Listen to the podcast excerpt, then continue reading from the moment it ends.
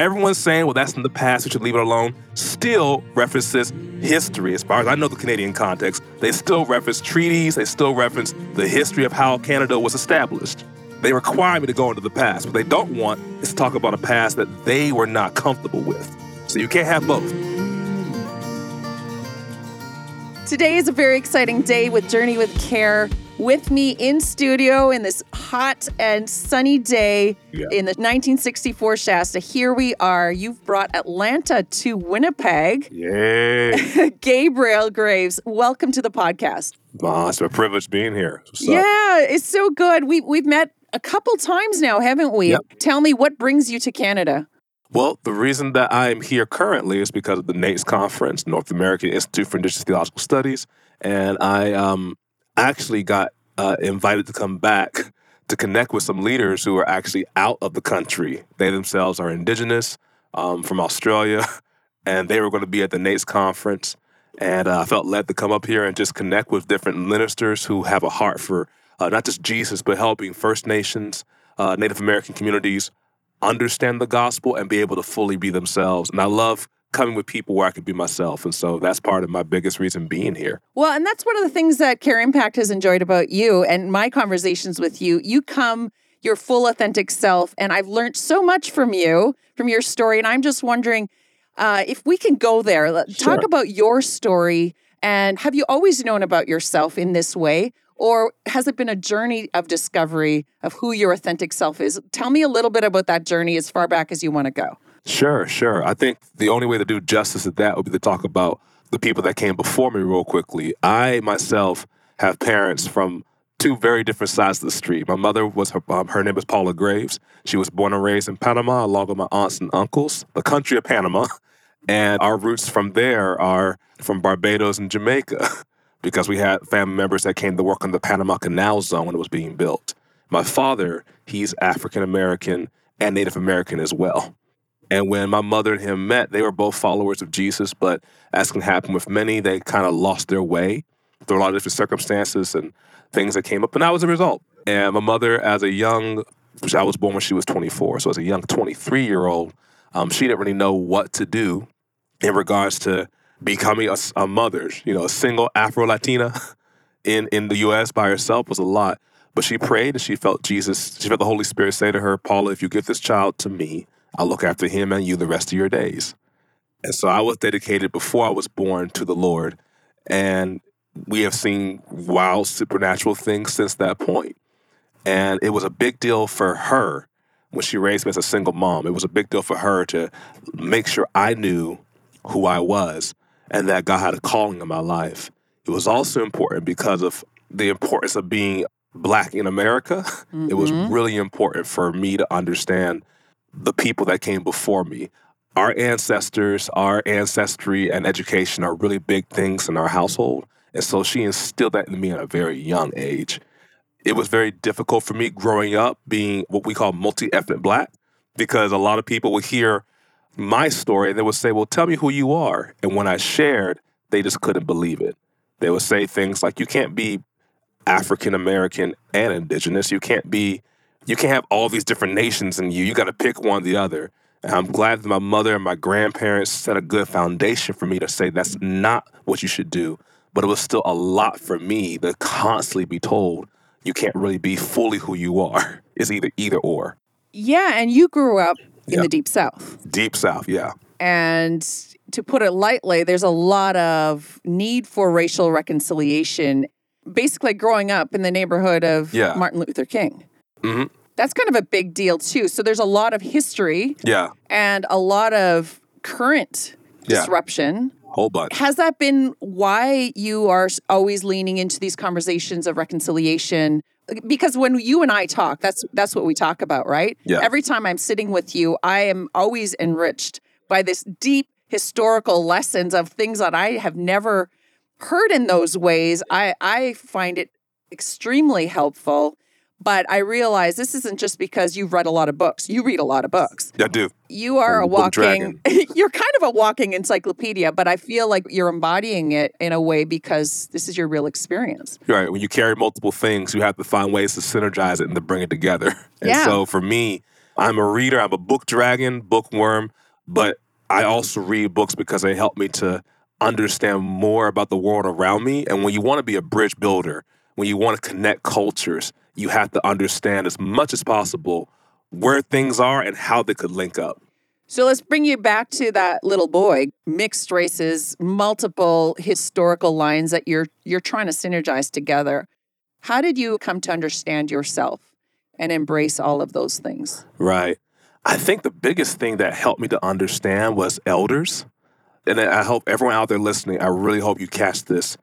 You can't go spaces that you haven't already gone to in your mind or that you haven't seen people before you go to because I had elders, grandparents, and great grandparents who went before me and told me who I was, it helped me to know that I didn't have to fit in spaces 100%. Didn't mean it was easy.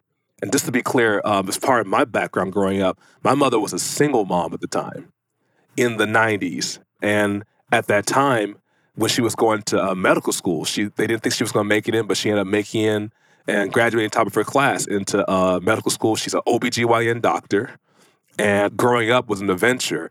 When I grew up, I ended up living with my mom and my grandparents and my great grandparents, several generations in one household for three years. And um, I can tell you this: as a single child in your adolescence, I was I was the, the time was third grade to fifth grade where I lived with my grandparents and great grandparents and my mom. I would go to my friend's house, and while my friends would talk about video games and cartoons and play football outside, I'd be looking through their family uh, photo albums because what I noticed for them was that they had a complete family. They had a mother and a father in the same home. I, however, felt awkward bringing them to my house because they would wonder wait a minute, you're a single child, you have no siblings, and a whole bunch of old people in this household. it wasn't until I got older that I started to really realize how much of a significant investment that was, to understand how normal it was to talk about your grandparents and your great grandparents and having multiple generational stories put inside you mm. so that you can comprehend being in spaces that just couldn't handle where you were. When my grandmother told me about how how she traveled from Panama to the US to get her education and how she had to deal with people telling her growing up that she couldn't be fully who she was. It helped me to really understand where I fit. The way I also handled some of those difficulties was, of course, through reading one of the things that my grandparents always encouraged was reading. And so there was always a whole bunch of books around the house. I remember at a young age reading books that showed pictures of Native Americans that had my skin tone. you know, whether it be the, um, many people on the plains, plains Native Americans, or uh, Native Americans in southeastern Florida. It was normal to see visually how people looked. And it was normal for us to hear stories of different cultures that came together to help people out.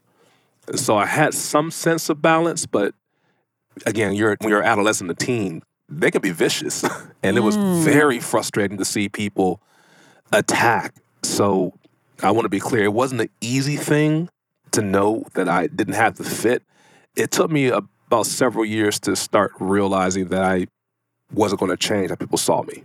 Would it be fair to say, as you hear stories from Panama, as you hear stories from North America, from your ancestors, as as you you've, you've done a lot of traveling, you've done archive digging, yeah. you've gone to historical genealogy museums, a lot of genealogy, you've looked at books. You have an unsatiated desire to understand story. Yeah. Would you say that as you discovered these stories? more and more of those pieces of the puzzle were being resolved within you. Mm-hmm. And I forgot to mention earlier, but to that point, one of the things that helped to bring those stories together was to have a template. And biggest template in my life was Jesus. My mother was very passionate. My grandmother was very passionate for helping me understand who Jesus was. And one of the things they always told me was to read the Bible on its own terms. When I read the Bible and saw Jesus' genealogy and the stories, the people that were in it, you couldn't help but see reconciliation. I grew up seeing Bible stories at an early at an early age, seeing the stories of people like Ruth, mm-hmm. who um, was a Moabite and the great great great great grandmother of David. I read stories about how Jesus had Canaanite roots via Rahab, who was also a prostitute, and yet she was used to save uh, Israel. I was reading stories about people in the line of Jesus who weren't Jewish, but they were still used by God to do great things. And those DNA stories was what got my attention. I saw a multi ethnic savior, not just someone who came to save the world from sin, but someone that carried different stories in him and had to reconcile that. How have you found Jesus in your different stories and ethnicities? Honestly, I think what's interesting is that I have found that Jesus understood what it was to make room, to make a new table when there's no room at the tables that exist. He turned over tables like we know, and that was a big deal for me to see how Jesus was very fierce in helping mm-hmm. people see uh, God's heart for the nations. He was fierce in showing the heart of God for the Samaritans. Jewish people didn't like the Samaritans, like John 4 says, but Jesus didn't go around Samaria. He went straight through. And then on top of that, he sat down with a woman who was going through a lot of stuff herself. And when I saw Jesus growing up, what I saw was he understood stories coming together with cultures and he understood people in the midst of those stories. Mm. For me, I wasn't just a young person having different ethnicities in my family tree. I was a young person wanting to have significance. Don't we all? Right, you know? Yeah. And it, when we, and for me, I felt growing up, I was thankful that Jesus showed himself to me and helped me to know I'm not just concerned for how you have different stories in your background. I'm concerned for you. I'm concerned for you knowing that I have a call in your life. That got spoken over me repeatedly by others in my life that said, God's going to use you. Don't forget who you are. Know that you went through the circumstances you went through to prepare you for the spaces you're going into. Yeah, that's beautiful. There's a I think Martin Luther, you can correct me because you're you you know these things. Um, to know more of yourself is to know more about God. To know more about God is to know more about yourself. You just about. Reconciliation is a buzzword, right? It And- is a and- buzzword. in- in Everybody loves social- it. everybody loves it. It- It's the right thing to say. Yeah, it, it's the right thing to say. However, do you think it's possible to really be an agent of reconciliation if you haven't reconciled yourself to God and to yourself, your own Right. identity? That's a fair, that's a fierce question, a good question. On, I agree that you really can't do any reconciliation or connect the way that God wants if you don't know who you are. I think sometimes we is a buzzword because people like to talk about it as a way of distracting themselves from actually addressing who they are. You And I think there's a lot of pseudo reconciliation. Yeah, it looks right. bunch. Let's Right. handshake. Let's let's let's just be let's kind. wash feet together in services and not talk about what we're really going through. Yeah. yeah. And not really see each other because it's it's actually it's dangerous to know yourself, is it not? Yeah. Weren't there points I'm talking from my own experience as I get to know myself, it's dangerous work because now I have to face not only my own things in, hidden away that I'd rather not expose. I have to be real with that, but I also have to be real with my history, Yeah. with the things of my past, the grief, whether either side of history, whether you're the dominators, the oppressors, or the oppressed, you got to deal with deal that with those stories because that is part of who I am. The good and the bad. That's hard work, man. Yeah. I mean, that's what Jesus carried with him. When you look at his family tree in Luke chapter, um, I believe, three and Matthew one, there were a lot of crazy characters. It wasn't just Oh yeah. David. There was um, Well, David was a crazy character. mhm, who murdered, you know, another man who was one of his good friends just to get his wife. And the scriptures in Jesus' genealogy, they made. My mom used to tell me all the time. She said, "Gabe, remember, it didn't say that Solomon." It doesn't call Bathsheba Solomon's wife. It says she's the wife of Uriah the Hittite. Because no matter what happened, God made certain that every generation was going to remember Yeah. the mess that happened. And that's what she had to tell me a lot with knowing who you are. You have to accept the good that your ancestors brought and the bad Mm-hmm. and see how God worked through it if you're going to really know how you can work through making bridges today. And that's a rough space to be. I, you know, I, I think that it's hard for a lot of people, myself included, to reconcile if we want to have a rosy past. But I look at you and I, I think you're a person who has done a lot of deep work. Yeah. But then I also say it's kind of unfair, Mhm. and let me get to it, Yeah. because you had to. Had, had no choice. I choice. feel like me sitting as a whitey on, on Yeah. across from you, yeah. I had a choice to. Yeah. I had the privilege to. But when you're a racial minority or you're a person that is on the oppression side of history, it's hard work and you don't have a choice. I guess you do in some ways, but it doesn't always end well. Yeah. But Trauma response. I trauma guess. response, exactly. Whereas I could check out. it was difficult. You can just go ahead and have a good day. Yeah. Yeah. Or or or dip my toe in it. That was hard. And come back out. and say, okay, check the box. Check the I've done that. Yeah. Been there, done that. Now I'm going to go on my way and enjoy the privilege that I've been born into. Yeah. Honestly, I'm not going to be harping on my heritage and the people that have white privilege. But all that to say is we're challenged to actually do the deep work because here's the thing. I know this is, I'm supposed to be interviewing you, but this is my little soapbox here No, no. reconciliation it's not just about you and your past being set free uh, or Yeah. the indigenous peoples within canada and north america turtle island as we pursue reconciliation you know what i didn't realize how much i needed reconciliation how much it's it's mutual It's mutual. it's not because i'm i'm pursuing reconciliation for a selfish motive but i'm realizing how tied and connected we are as people yeah. Like we need it We we, it. all need it We need it. We need to recognize that we're all in need of healing on some level. Even the people that do jacked up stuff and evil things are doing those things because they don't know who they are and they don't know who others are. If someone really knew who you and I were meant to be when they did evil things to us, they would never do it. Which is why Jesus said, Father, forgive them. They don't know what they're doing. And I can say to one of your earlier questions, one of the ways I got through so much mess was not just knowing who I was, it was knowing how to forgive and release people who didn't have the ability to see me at that point. wow I remember someone told me in my young in my youth, you have to let go of the bitterness from failed expectations because a lot of times people can't keep up if they haven't been taught. Mm. And if you haven't freed yourself from feeling you have to prove who you are to people, then you you put harm in yourself. And that's what helped me to really survive as a young as an adolescent. I had to learn to realize that people are not going to understand fully if they haven't been forced to do that deep work you mentioned. Mm. Give a more practical example of that. While my mother was born in Panama and multiple generations of our family lived there, our roots are also from the West Indies, Barbados, Jamaica. My great grandfather, who I grew up with, he was born in Barbados, but he was Scottish.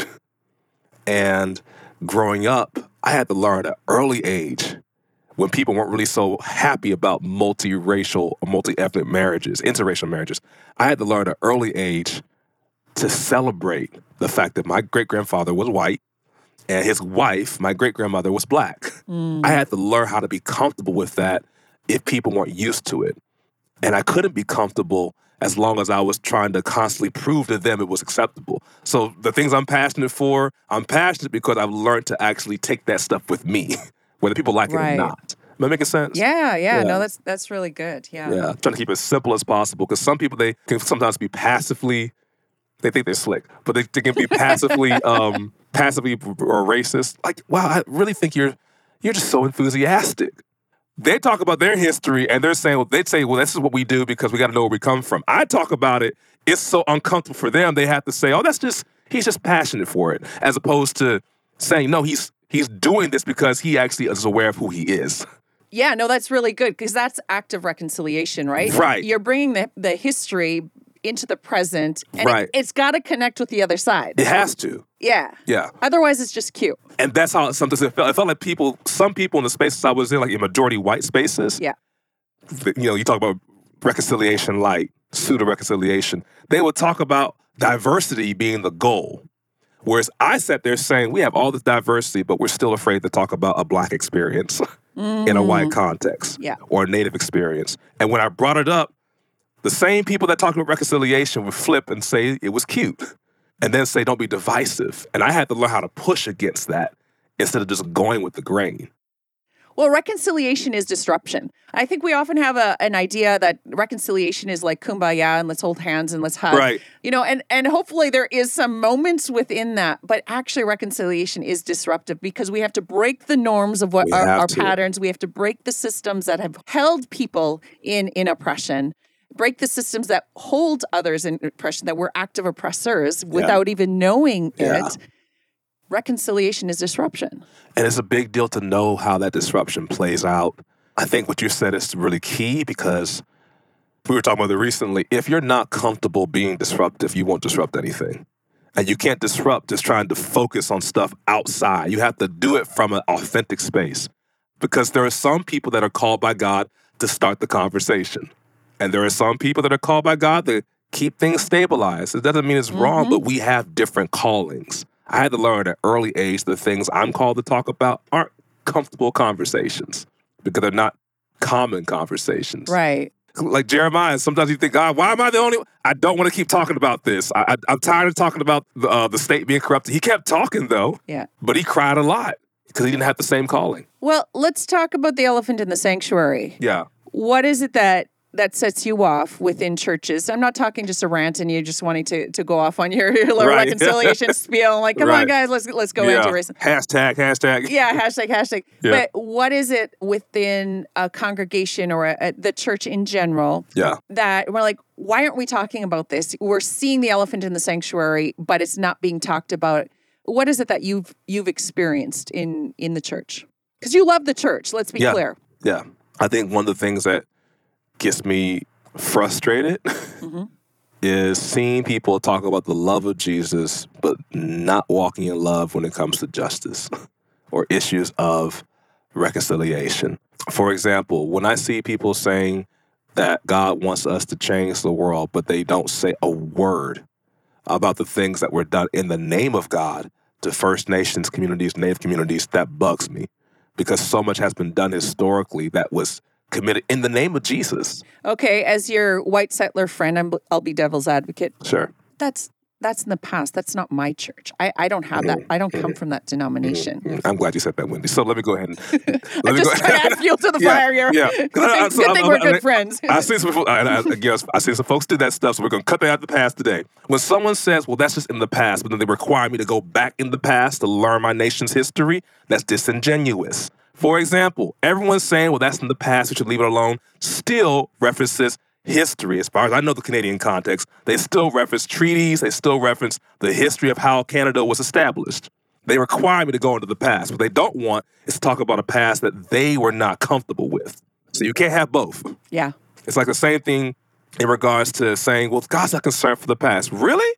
Because when I read the Old Testament, my preacher side's coming out, y'all, so just bear with me. When I read the Old Testament, I see Deuteronomy. I see Moses telling the children of Israel, I believe in Deuteronomy 7 onward, he says, whenever you remember the things that happened, tell them to your children, tell them to your grandkids, don't let your family forget that you and all of us were once slaves in Egypt. Don't forget where you come from. That was said repeatedly throughout the Torah. It was said repeatedly, remember where you come from so that you can understand where you're going. Jesus referenced the past. Every time he referenced scripture, he went back mm-hmm. to the patriarchs in regards to where he was from. So when Christians tell me that's in the past, I know they don't really want to understand history mm-hmm. because they're going to take me back to the past whenever that's comfortable for them. And it's not about saying, let's address everything that was done in the past. It's saying, address what has still impacting us today. Yeah. Another simpler way of saying that, forget who said it, but Native American, we're not holding people accountable for the things that white men did 500 years ago. We're holding you accountable for any of the systems they created that you still benefit from and you don't want to change. Well, I think that's what makes it, I'll talk as a settler. That's what makes it harder to go into those stories because once I know, what am I going to do with Right. it? Because then once I heard it, it's not just, oh, that's what happened in the past. How are we creating a different way forward that we can journey in a good way? So we're not perpetuating that. So there is justice and equality. There is honoring of the people that have come before us because I have also heard, and as a settler, we came invited to this land on treaty land close Mhm. after the treaties were, were formed to farm. They weren't the colonizers. But I, Yeah. here's my challenge though. As soon as we stepped off the boat, it's a fine line to Fine become line. colonizing Mhm. because we have Mhm. benefited off of that. How do we treat our brothers and sisters on our land? So even there, as invited guests on this land to settle here, and granted, there's a lot of good things. Every good. everybody's created in the image of God. However, how quick a line it comes when we get step off the boat to become colonizers. Yeah. We're not off the hook. No, you're not the hook. And I think that's the thing that we have to keep in mind. Knowing those genealogical stories and our family histories can help us to see the examples of what should have been done and what should not have been done so that we have a good template. I think a lot of times for people that have settler narratives in their ancestry, it's important to also find the people that understood what it means to be a guest Mhm. because they both existed. And unfortunately for the settlers that got off that boat, and it went from being gas to, if y'all know the phrase, being ratchet, and then saying they were victims, crossing the boundaries, the people already here. Yeah. When you understand uh, how that played out, you can address it in real time because those mindsets didn't just stay there. They still exist today. Yeah. Saying to people, I want to celebrate my uh, Acadian history, you know, the Acadians in Nova Scotia, for example. That's awesome. Until you start denying others the right to celebrate their own First Nations history if it makes you uncomfortable. You have to realize if someone who does that says, well, that's in the past, you have to realize, no, that mindset of trying to control what we can and can't speak about is a settler mindset. Yeah. And whether we like it or not, we have to address that and allow people to share the stories that you may not know about so that you can get the healing you need. Well, and that's the the adventure of it. it really is an adventure to understand your stories. It is. I I watched you in Nova Scotia when we were at the last Nate symposium last year. You have roots here. Yep. Can you, in very brief terms, explain like what the heck were you doing in Nova Scotia and how did you find an uncle there Well, it was funny. Cousin, actually. or And cousin? Yes. It was the way that happened, as simply as I can say it. Again, you know, I'm passionate for genealogy, and I um, mapped out our the, the family made me the family historian, so I had to map out our whole family tree. You're my historian now. Yeah, For future reference, you And I've already checked out my DNA's uh, profiles and things like that. We're going there. love it. I love, history is for healing. It Yeah. really is. And um, mapping out our family tree was a work by itself. Just to verify some things that we were told orally, I went and did several uh, DNA testing companies, and I noticed on one of the maps where relatives are around the world. Mm. There on the map, it said I had a relative, an ancestor actually in Nova Scotia. I had no plans of going to Nova Scotia. I thought, man, I would love to find out more about that. And the NAIITS conference was happening that year. It was my first time being invited to go in person. I didn't know how I was going to go because at that point I didn't have a job, but I felt led by the Holy Spirit to go. I had a dream about it and I said, you know what, I'm going to go on faith. So I went, went to the NAIITS conference. One of the leaders there sat me down by a man who, was, who I didn't know was being honored that day. I shared my story and said, I would love to find out more about this ancestor. And he said, Let me see your DNA profile. And he and I are both amazed because that ancestor was actually one of his grand elders. Mm. and it was on my father's side that we were connected. And we got to disconnect that time. So Nova Scotia is connected to the Deep South. Very much so. Yeah. Very much See, so. I didn't know that. You you taught me that last year. I had no idea about it two, three years ago with how extensive the history is. For those listening, go check out the Black Loyalist Heritage Museum in Shelburne, Nova Scotia. You can also go to Nova Scotia yourself because for that history, in the US, there was something called the Underground Railroad. Slavery was still being practiced, and African Americans and those who were Afro Native, African and Native American mix, they were trying to find freedom. The African Americans who served the British in the American Revolution and later in the War of 1812 went up to Canada, and Nova Scotia was the space where the majority of them landed. Many of them were welcomed by the First Nations Mi'kmaq. They were welcome and they had intermarriage, just like African Americans had intermarriage with Southeastern Native American communities. My family history were the Gullas. They traveled up and they went to Nova Scotia. And I was blown away when I got there and saw all this rich inter all this all these rich intercultural stories and bridge building that even Canadians did not know about. And it it blew me away to realize so much was already there for me to discover and I didn't know it, but I was still called to discover it. Yeah. And my experiences prepared me to handle those stories. Because if I had not known about my own multi ethnic heritage, I would have been thrown off. I would have felt like there's not enough room to carry this. How do we have Canadian? How do I have Canadian ancestry Mm-hmm. and ancestry in the U.S.? Because of what I went through, I didn't have that wasn't a question to wrestle with. Mm-hmm. I wrestled with the fact that you could have people from multiple spaces, and I saw in that experience groups that came together and had their history dismissed. Yeah. I found it from my cousin, Reverend uh, Lynette Anderson, who pastors one of the churches, the 19 historical black churches established by the refugees that came up. He uh, told me that a lot of Canadians don't know that history because they talked about reconciliation, but they put their toe into it. They didn't. They, it was easy to say our, our ancestors settled here and we made treaty and you know we have been fair and just. It was a whole different thing to say a lot of your ancestors ended up going against people in spaces. They still practiced slavery Right. in the Maritimes. And the Afro Nova Scotian story is a story that goes against this narrative. To be blunt, it goes against the narrative that white people are innocent. hmm It goes against the narrative that settlers had nothing to repent of. And it goes against the narrative that says because we did a lot of good things, it outweighs the bad that happened. Saviorism, I think that's the term you say Yeah. For me, I came alive because I always thought it was just people in the regions my family grew up in that went through this. I had no idea in Nova Scotia they were going through the same exact thing. Our ancestors had parallel experience at the same time, and I was sent there on mission by the Lord. I was sent hmm to uncover that story and bring it back with me. That's beautiful. But for everyday people, we're all in this journey, Yeah. whether we're brave enough to take the next step or not.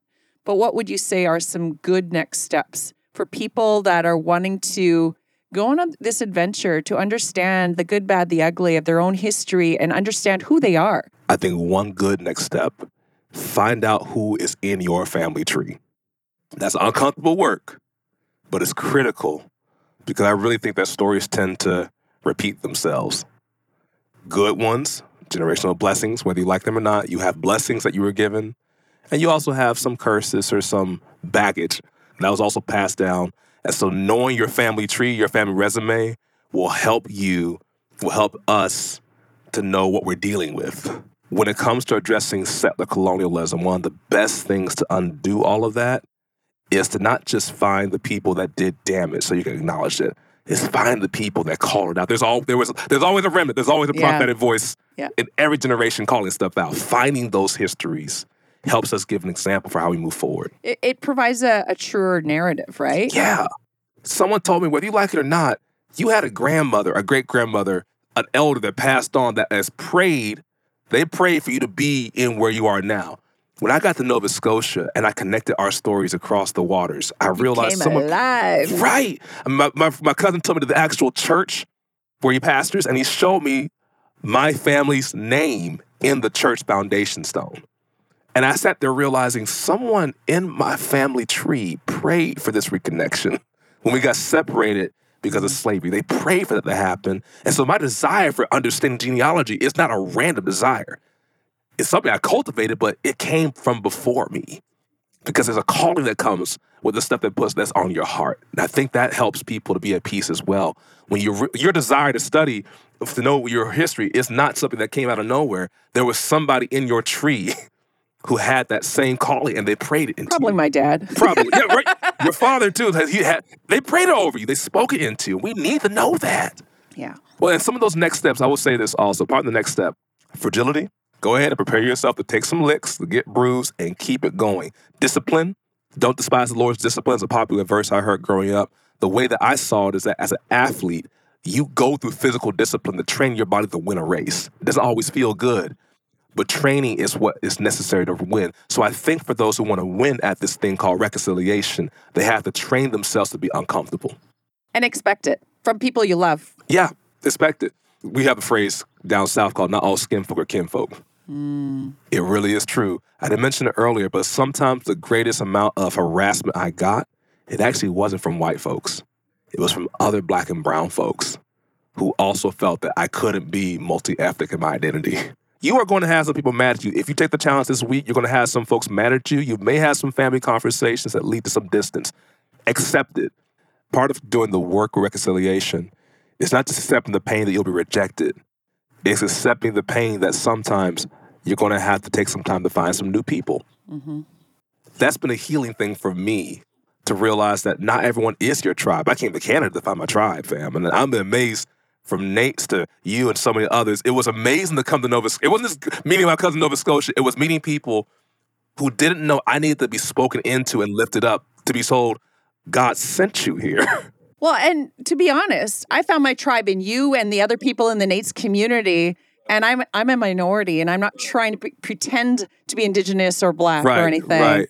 But there's an affinity there of seekers of the truth seekers of reconciliation, seekers that have taken the hits before and we're banding together. And it's not a combative gathering of like festering these Right. deep wounds. It's actually of healing and growth and loving Creator God Yeah. in all our authentic self. all of it. It's real. It's real, and it's it's, it's going to continue. I think we go through things that we don't realize God is allowing us to go through. Creator is allowing us to go through because He has people like us that are coming in, and He has to put us in a position to let them know you're not crazy. Yeah. you're not crazy. Like Joseph being sent ahead, he went through a lot of hell Mm-hmm. to be prepared for a 30 year journey in the future where God will use him to protect his own people and Egypt from a famine. He did not know that till he got to the end of the line to realize God sent me through my experiences. Yeah. And now we're here. It's the same for all of us out there today. You may have pain, you may have difficulties, but that's part of the work. It's like planting the sequoia tree now Yeah. for generations to come Yeah. so that they can enjoy the shade and keep planting seeds. Keep planting. yeah. right? There's a lot of work to be done. Well, Gabriel, this has been a pleasure to have you on the podcast. Thank you so much for taking the time. I know I'm going to be taking you to the airport later, but I hope this isn't our last time. Yeah. Uh, I know we're we're going to keep the conversations going, but thank you so much for coming on Journey with Care. Thank you. It's been a privilege. Love y'all guys. Y'all awesome. Thanks for listening to the Journey with Care podcast, where paths connect over real life stories and honest conversations. We hope you continue to join us on this journey of faith, reconciliation, and loving our neighbor. Journey with Care is an initiative of Care Impact, a Canadian charity dedicated to connecting and equipping the whole church across Canada to effectively journey in community with children and families in hard places. Learn how Care Impact is transforming the way churches engage child welfare with our Care Portal technology and Academy training. To support this podcast or learn more about us, go to careimpact.ca or follow us in the show notes. We're so glad you are part of this journey with us as we journey with care, even in the messy. Until next time.